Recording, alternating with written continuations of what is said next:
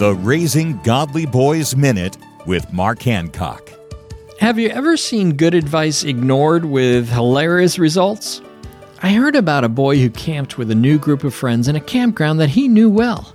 It flooded frequently, was nicknamed the swamp.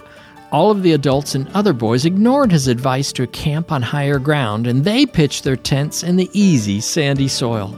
Finding the highest ground there, he slept through the night to the lullaby sound of rhythmic drumming rain and woke to find the camp a wet, soggy shambles while he was high and dry. Many times, easiest is not best, and it's good to listen to the voice of experience. For information about raising your son into a godly man, visit Trail Life USA or raisinggodlyboys.com. Don't lament past mistakes. Move forward at raisinggodlyboys.com. Raisinggodlyboys.com.